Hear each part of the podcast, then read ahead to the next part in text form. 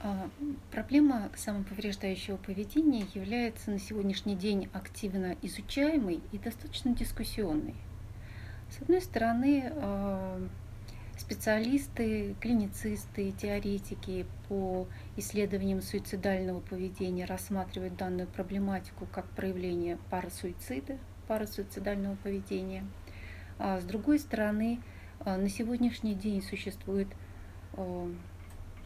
очень большой объем данных э, эмпирических, говорящих о том, что к нашему большому сожалению самоповреждающее поведение – это достаточно распространенный поведенческий феномен среди э, подростков, э, не имеющих каких, каких-либо клинических диагнозов, это условно здоровых, психически здоровых подростков. Возникает вопрос, с чем же это все-таки связано, если у нас наши дети вдруг по, каким, по ряду каких-то причин, по ряду каких-то обстоятельств э, начинают повреждать себя. Э, иногда у некоторых детей эти самоповреждения приобретают привычный характер, что в конечном итоге может привести их в клинику.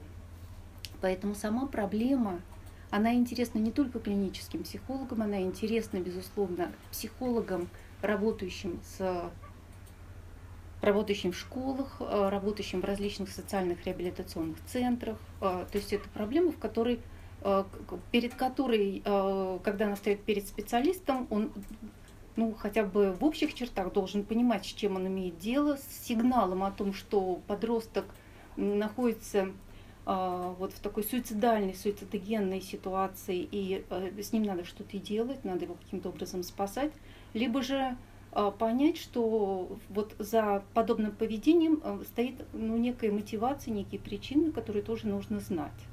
И на сегодняшний день эти причины а, в большей или меньшей степени изучены.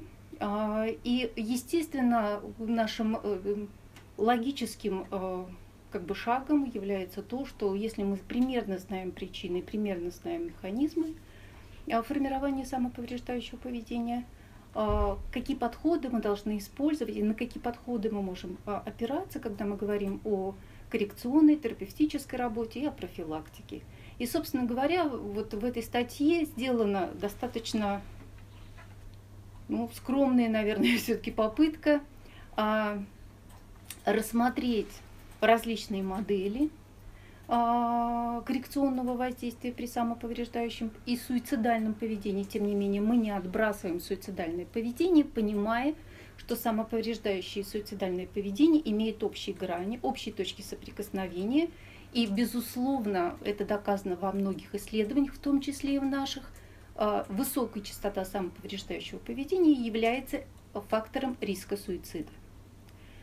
А, и а, вот в этой статье мы рассматриваем основные современные модели, в рамках которых сейчас осуществляется коррекция, и рассматриваем а, модели профилактики.